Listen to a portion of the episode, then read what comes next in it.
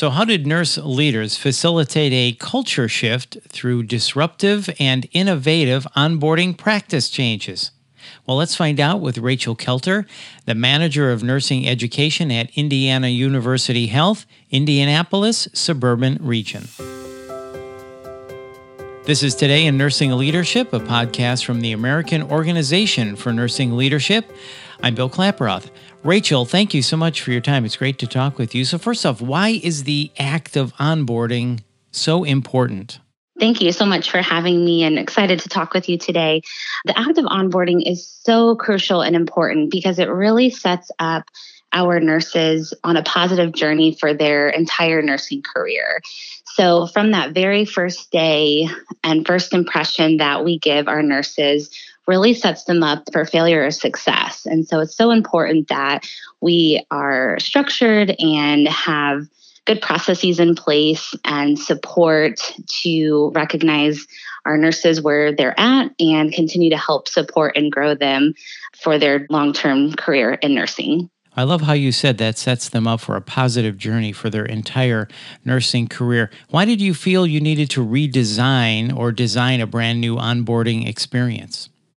One of the things our organization was recognizing was that we were bringing on our new and experienced nurses in a very standardized, one size fits all approach.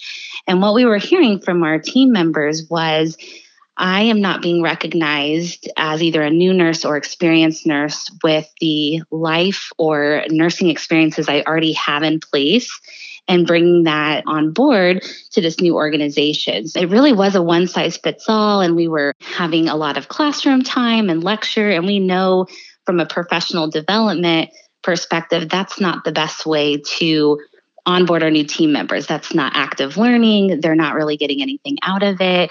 And so, all of this feedback we were hearing, not only from our new team members, but from our preceptors, our coaches, our leadership, really, we took all of this feedback and said, okay, where do we start to really quote unquote blow up orientation? And how do we make this meaningful and fun and bringing joy back into onboarding. It felt very boring. It was the same thing over and over, no matter what organization you were going to. So that really was the why behind it. We really wanted to make it fun and interactive and making sure that it was meaningful and again sets them up for success for when they continued on their pathway to their residency program or what we call transition to practice, and then a lifelong career with us in our organization. Right. So, how did you make it fun and meaningful? What were the changes you made? Some of the things we recognize is that socialization was really important to our new team members. And we really were keeping them to ourselves in this classroom just with each other. So we really started to incorporate opportunities for them to get out into the environment, to do fun tours within the hospital. So at our bigger facilities, at our academic health facility, we had them actually use iPads, and it was like a big scavenger hunt to find different locations and get to know the building because it was so big. At the facility I supported, which was smaller, we still did more tours one on one base, but it was nice to get out into the environment to see the people you're going to be working with. We set up what we titled immersion experiences. So, how do we walk into the shoes of our colleagues that may be working in a different department that we have to admit to or from? And so it really put into perspective, and the feedback we were getting was this was really meaningful and fun to be able to see my colleagues in different departments. And I have more grace and understanding for when maybe they need to admit a patient very quickly or they need to pause and maybe not admit a patient so quickly because they're overwhelmed with what's happening on the unit. So, really, it helped give some grace and compassion, I would say, for each other. How long has this new onboarding experience been in place? The pilot facilities, which was one of mine, and then, like I said, our bigger facility, it's been in place since about September 2018. But since we were the pilot, we really had the opportunity to create a structure and, and pilot what might work for a smaller facility versus a larger facility. But then when the entire organization rolled it out, they were kind of on their own time frame. So that was really a different shift for our system and organization going from this rules based everyone has to change at this time period following this prescriptive set of rules to really utilizing guiding principles. So here is a set of principles we want you to follow, but each facility has their own uniquenesses and community and culture. We want to make sure that we are a part of our larger culture, but then also honor those uniquenesses with each facility as well. Right. So, what has been the results so far among the nurses that have been onboarded through this new experience?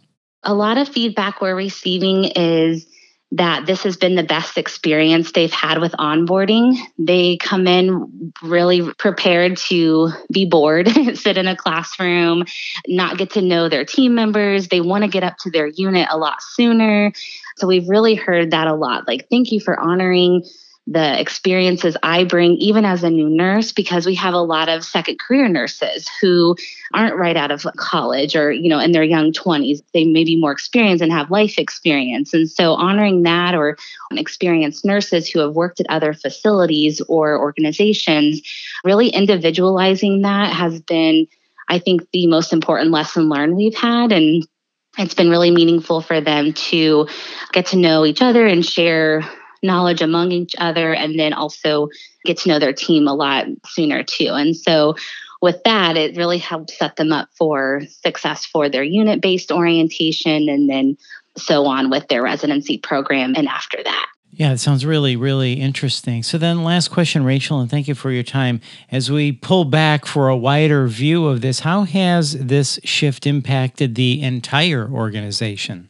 Yeah, great question. So, this program, to give a little bit of background, our system was going through a culture change, kind of like I mentioned before, where we were very rules based. So, anytime we rolled out any sort of professional development program, it was very one size fits all. Everyone has to follow the same PowerPoint or set of instructions, curriculum, etc and we couldn't really deviate from that. But what we were learning as a system is that we still want to align and system this, but there are other ways to keep that alignment, but also honor the uniquenesses of each facility. So we were really transitioning into utilizing those guiding principles. And so this program was really the first one to align that and have guiding principles. And since it was so successful, where we were all following the set of principles, but then created our own program at each facility, that has really set the stage for subsequent programs here now, two years later,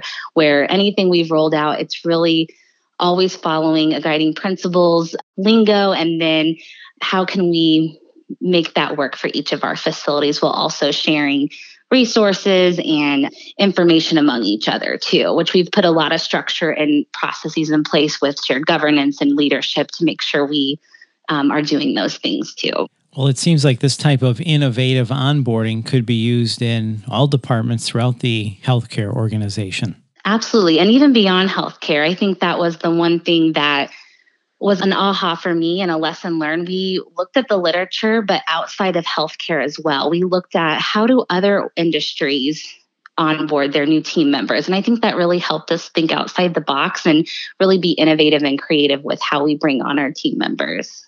Really fascinating and a really innovative and disruptive way to think about onboarding. Rachel, thank you so much for talking to us about this. We really appreciate it. Thanks again. Thank you so much. I've enjoyed this. That's Rachel Kelter, and for more information, please visit aonl.org.